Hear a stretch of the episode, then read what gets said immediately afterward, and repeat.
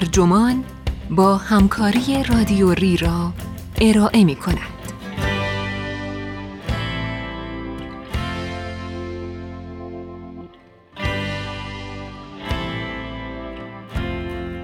شیطنت هم نوعی فضیلت است. این عنوان یادداشتی است به قلم الکس موران که در اوت 2022 در وبسایت ایان منتشر شده و ترجمان آن را در بهمن 1401 با ترجمه محمد ابراهیم باسط منتشر کرده است. من آرمان سلطانزاده هستم.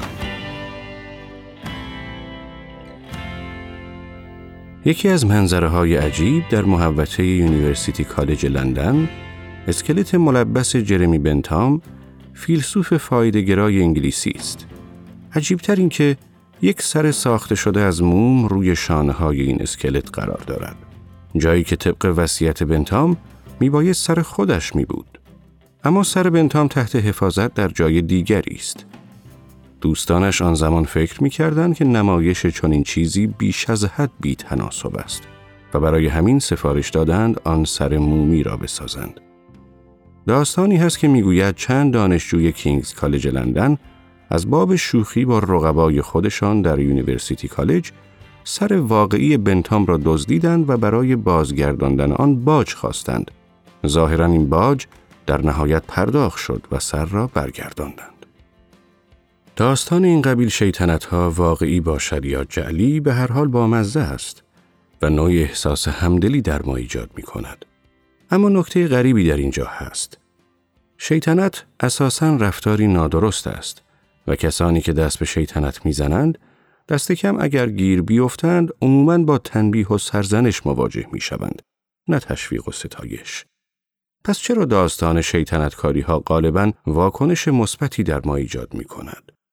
آیا ممکن است در شیطنت نوعی فضیلت وجود داشته باشد یا می توان در افراد اهل شیطنت قائل به نوعی شرافت شد؟ البته همه کارهای شیطنت آمیز یکسان نیستند.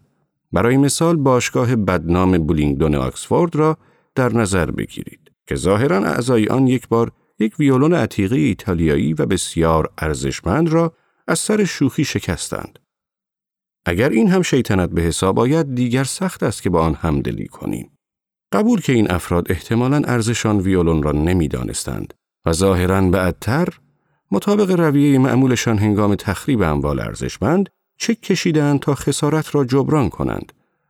ولی این فقط اوضاع را بدتر می کند به جای اینکه از وخامت آن بکاهد. بنابراین به نظر می رسد برخی از کارهای شیطنت آمیز به جای ستوده شدن باید محکوم شوند.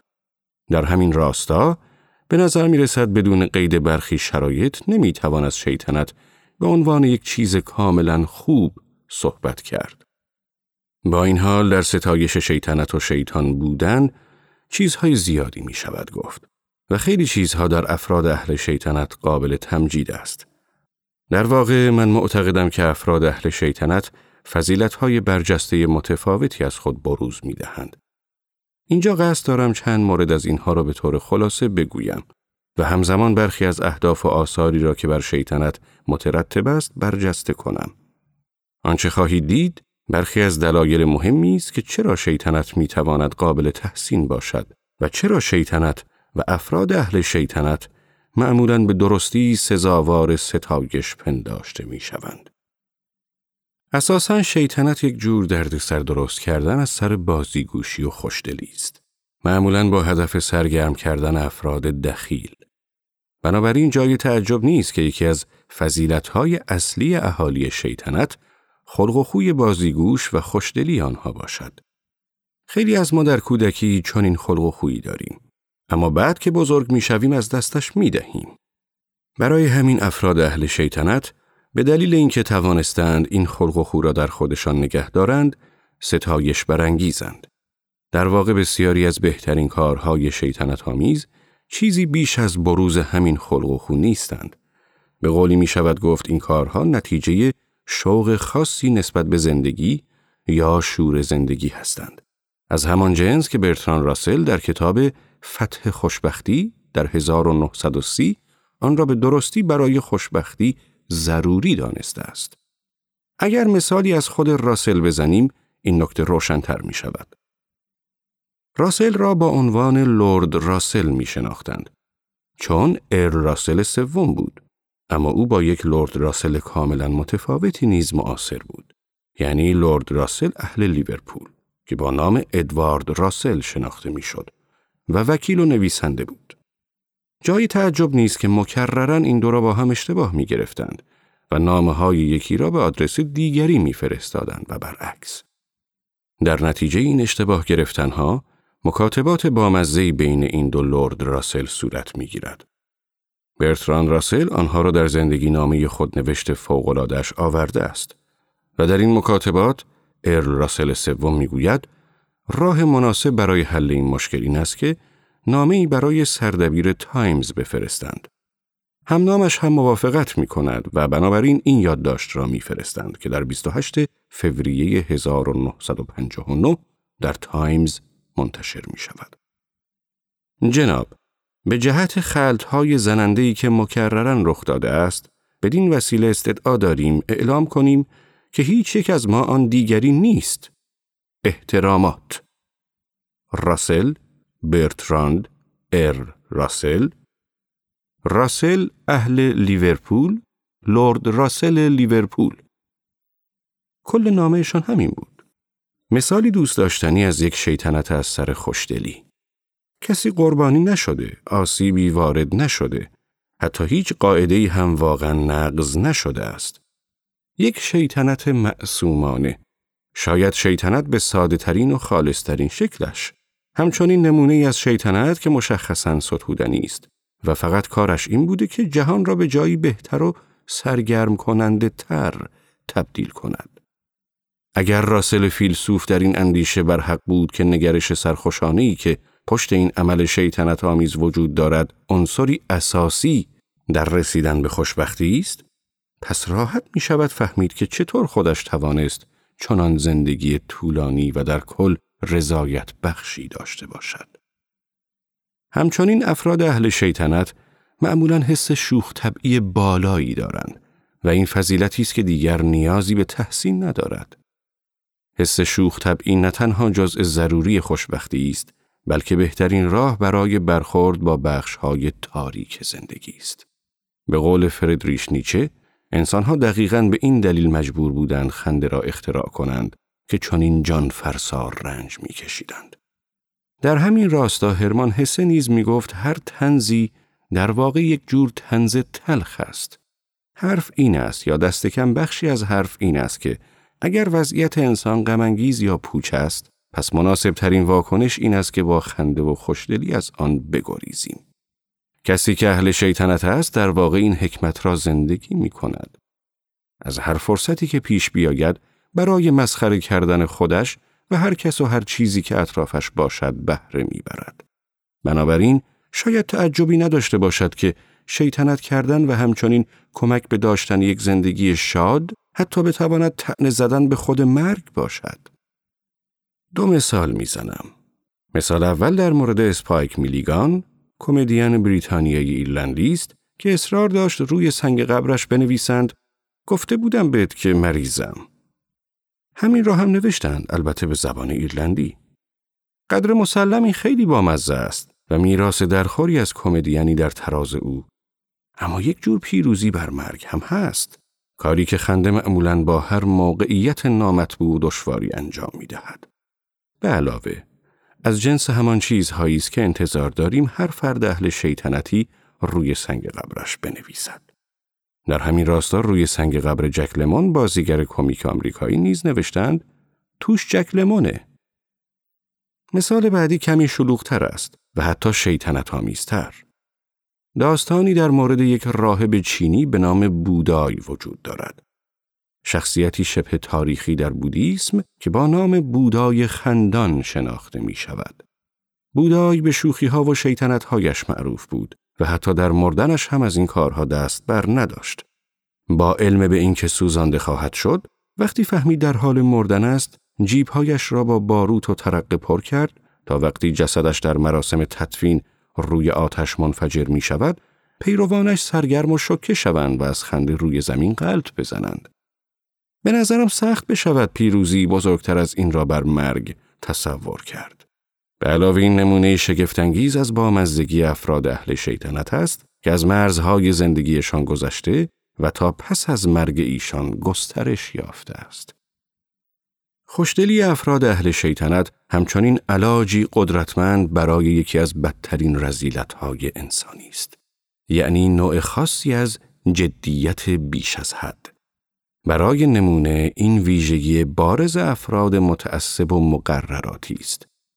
دو تیپ شخصیتی به یک اندازه نامطبوع که آمادند از آزار دیگران لذت ببرند. به همین طریق جدیت بیش از حد برای افراد خودخواه ضروری است. چون خودخواهی محصول بیش از حد جدی گرفتن خیشتن است. ولی آدم اهل شیطنت نه متعصب است نه مقرراتی. مسائل را آنقدر جدی نمی‌گیرد که کار به تعصب بکشد. به جایش ترجیح می دهد آنها را مسخره کند و از آنها سوژه خنده بسازد و به جای اینکه مثل آدمهای مقرراتی پیرو حقیر و مجری سرسخت قواعد باشد ترجیح می دهد آنها را زیر پا بگذارد یا ببیند این قواعد تا کجا می توانند منعطف باشند. به همین ترتیب آدم اهل شیطنت معمولا خودخواه هم نیست چون این هم مستلزم نوعی از جدیت بیش از حد است که با سرشت او بیگانه است. در کل اگر نگرش بازیگوشانه افراد اهل شیطنت را با نگرش کسانی که بنا به عادت بیش از حد جدیان مقایسه کنیم اولی بیشتر یک زندگی شاد را در پی دارد و سبب افزایش شادی دیگران می شود.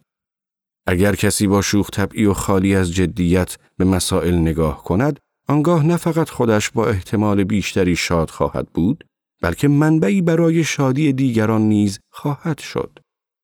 بنابراین افراد اهل شیطنت را باید تحسین کرد چون خلق و خویی دارند که بسیار بیشتر از خلق و خوی سایر افراد موجب شادکامی انسانها می شود. علاوه بر شوخ طبعی و بازیگوشی استعداد شیطنت کردن به طور کلی از هوش و زیرکی نیز حکایت می کند. یکی از نمونه های خوب در این مورد جاکومو کازانوواست یکی از شیطان ترین افراد تاریخ. کازانووا از جهات بسیاری همانطور که افشاگری های اخیر درباره قتل ها و تجاوزهای او نشان می دهد شخصیت پرمسئله بود. اما این نباید سبب شود که نسبت به برخی از بهترین شیطنت های او بی توجه باشیم.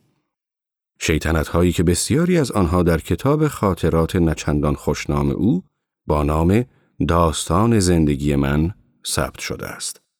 کازانووا نوشتن این خاطرات را در اواخر دهه 1780 به طور جدی شروع کرد. زمانی که در دهه شست زندگی خود بود و پیش از آن کتاب نخستش را منتشر کرده بود. کتابی درباره فرار باور نکردنیش از زندان وحشتناک کاخ دوج در ونیز در جریان تفتیش عقاید که کتاب بسیار موفقی هم از آب درآمده بود. فرار کازانووا از زندان یک شیطنت درجه یک بود.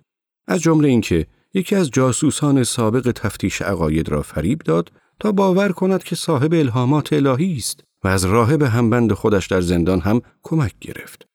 راهب موافقت کرد که به کازانووا بپیوندد و در فرار به او کمک کند. اما به شرطی که او اول یک نقشه بی و نقص برای فرار بریزد. کازانووا به راهب اطمینان داد که نقشش برای فرار نه تنها کامل است بلکه مولای درزش نمی رود. بنابراین طی چندین ماه کار سخت کازانووا و راهب با دشواری حفره درون سلول خود حفر کردند و از این حفره به سمت آزادی ره سپار شدند. اما وقتی به پشت بام کاخ دوج رسیدند، کازانووا اعتراف کرد که برای اینجای کار دیگر هیچ نقشه ای ندارد و حتی نمی‌داند چطور باید از پشت بام پایین بروند. راهب که ناامید شده بود می‌خواست برگردد ولی کازانووا او را متقاعد کرد که ادامه دهد. در نهایت بیشتر از سر شانس و البته با حق بازی و زیرکی کازانووا موفق به فرار می شوند. این وسط کازانووا در حین فرار چرت مختصری هم در کتابخانه کاخ زد که ظاهرا برای فهمیدن مرحله بعدی نقشه فرار به آن نیاز داشته. ذکر این نکته آموزنده است که از بین سه شخصیت داستان این کازانووای شیطان بود که فرار را مدیریت کرد. جاسوس زندانی آنقدر از اربابان سابق خود می ترسید که نتوانست به آنها ملحق شود و با توجه به وفاداری نابجایش به تفتیش عقاید در واقع تهدیدی برای کل برنامه فرار هم بود. در این حال راهب هم نه شجاعت و نه اعتماد به نفس کافی داشت که تنهایی اقدام به فرار کند. در مقابل کازانووا همه فضایل افراد اهل شیطنت را دارا بود. از جمله حق بازی و زیرکی، روحیه سرکش و خار شمردن مقاماتی که او را اسیر کرده بودند. بنابراین او برای رهبری یکی از جسوران ترین و بینظم ترین فرارهای ثبت شده در تاریخ کاملا مجهز بود. جدا از فرار از زندان، کازانووا از استعداد بالایش در کارهای شیطنت آمیز بیشتر برای فریب کسانی استفاده می کرد که آنها را احمق می دید و اغلب از این راه رفاه مادی خودش را بسیار افزایش می‌داد. در ابتدای خاطراتش این استدلال کوتاه را در توجیه این عمل ارائه می کند. وقتی بفهمید که من اگر لازم باشد در فریب دادن احمقها، بدزادها و خنگها لحظه ای تردید نمی کنم خواهید خندید. همیشه از یادآوری کسانی که به دام خودم کشیده ام لذت می‌برم چون احمقها گستاخند و جسارتشان به شعور آدم توهین می کند. برای همین وقتی یک احمق را فریب می دهیم در واقع انتقام هوش و شعور را می گیریم و پیروزی در این راه به درد سرش می ارزد. خلاصه اینکه فریب دادن احمقها کاری است شاگسته انسانهای زیرک. مثالی خوب از این روی کرد برخورد کازانووا با چند نجیب زاده سال خورده ونیزی است که آنها را فریب داد تا باور کنند که با استفاده از فرمولهای ریاضی مبهمی می تواند آینده را پیش بینی کند. این نجیب زادگان سال خورده مدعی بودند که به جادو، امور ماورا و طبیعی و غیبی علاقه دارند و کازانووا از زود باوری آنها کمال استفاده را برد. معمولا آینده هایی را برایشان پیش بینی می کرد که دوست داشتند و این نشانه از وجود رزیلت های خود بزرگ بینی، هرس و طمع در آنها بود. نجیب زادگان برای تلاشهایش به او پاداش خوبی دادند و در زمانی که ممکن بود کاملا گرفتار فقر شود به ثروت خوبی دست یافت. آنها هم به نوبه خود پاداشی متناسب حماقتشان گرفتند. این در واقع یکی از ویژگی های کلی شیطنت است که می‌توان از آن برای تنبیه عادلانه کسانی که مستحق تنبیهند استفاده کرد. مثال ذکر شده کاملا گویا بود. البته همه کارهای شیطنت آمیز چون این کار کرده اخلاقی یا آموزشی ندارند. ولی مجازات عادلانه حماقت و سایر رزیلتهای مشابه از اهداف والایی است که شیطنت می‌تواند داشته باشد و این شایسته تأکید است. در همین زمینه می توان از شیطنت برای به چالش کشیدن انواع مختلف اقتدار استفاده کرد. به ویژه وقتی صاحبان قدرت احمق باشند و لیاقت احترام را نداشته باشند. به این حکایت در مورد الیزابت آنسکوم فیلسوف بریتانیایی دقت کنید. در دهه 1960 آنسکوم دعوت شد تا در دانشگاهی در بستان سخنرانی کند. پس از سخنرانی او را برای شام به رستورانی مجلل در آن نزدیکی بردند. آنسکوم مثل همیشه شلوار و تانیک بلند پوشیده بود. اما پیش خدمت رستوران به هنگام ورود جلویش را گرفت و گفت که در این مکان خاص خانم ها اجازه ندارند شلوار بپوشند. باید دامن یا پیراهن بپوشند. آنسکوم در نمایشی درخشان و در واکنش به حرف پیش خدمت خودش را عمدن به نفهمی زد و کلا شلوارش را از پا درآورد و بنا به روایتی دیگر گفت چه قانون ای؟ داستان بامزه است به ویژه از این جهت که آنسکوم در آن زمان فیلسوف برجسته‌ای در دانشگاه آکسفورد بود و او را به عنوان یک کاتولیک و معلم اخلاق می شناختند. این نمونه خارق‌العاده از آن شیطنت‌های ستایش برانگیز نیز هست. البته واکنش آنسکوم به پیشخدمت نه تنها خندهدار بلکه پوچ هم بود ولی با توجه به پوچی قانون آن رستوران کاملا بجا بود. نمونه عالی دیگری از این نوع را ذکر می کنیم. این بار از دنیای باستان و باز هم راجع به یک فیلسوف به نام دیوژن کلبی. دیوژن به کارهای بامزش مشهور است و از آن جمله است برخورد تحقیرآمیزش با اسکندر مقدونی. بنا به یکی از روایتهای این افسانه گفتند که اسکندر به نشانه احترام به دیوژن پیشنهاد می دهد که هر آرزویی بکند او برآورده خواهد کرد. اما وقتی از او می‌پرسد چه می‌خواهد دیوژن که در حال آفتاب گرفتن بوده خیلی مختصر می‌گوید اینکه جلوی نور مرا نگیری. همچنین مثالی که پیرو داستان شلوار آنسکوم در ذهن دارم چالش کردن دیوژن با تعریف افلاتون از انسان به حیوان دوپای بیپر است. می‌گویند دیوژن با مرغی پرکنده وارد آکادمی افلاتون شده و فریاد زده این هم انسان افلاتون. با این شیطنت زیبا او یکی از بهترین مثالهای نقض را برای یک تعریف فلسفی در کل تاریخ این موضوع ارائه کرد.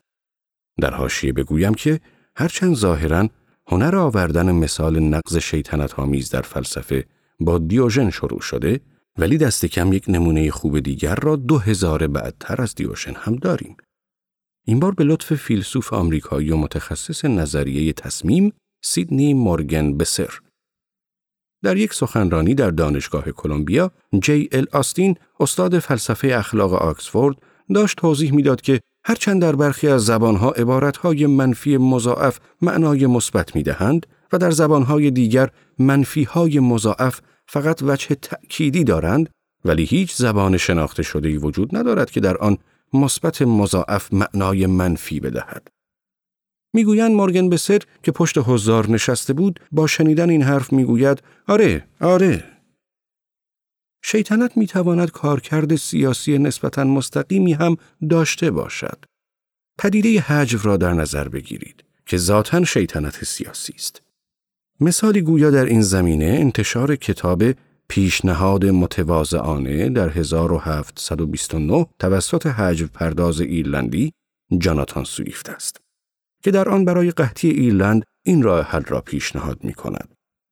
ایرلندی های فقیر باید فرزندانشان را بفروشند تا خورده شوند و در نتیجه هم وضع اقتصادیشان بهتر شود و هم از بار سنگین هزینه های فرزندانشان کم شود. این نوع های مستقیم مسلما بسیار مؤثرند اما دقیقا از آن دست چیزهایی که فقط فردی با روحیه شیطنت آمیز می تواند بی کم و کاست اجرایشان کند. چون این شیطنت هایی حتی می توانند برای اعتراضات سیاسی کارآمد هم مفید باشند. یکی از نمونه های اخیر این مورد انبوهی از کمک های مالی است که به عنوان هدیه تولد مایک پنز معاون رئیس جمهور سابق آمریکا به سازمان غیر انتفاعی فرزند آوری برنامه ریزی شده داده شد.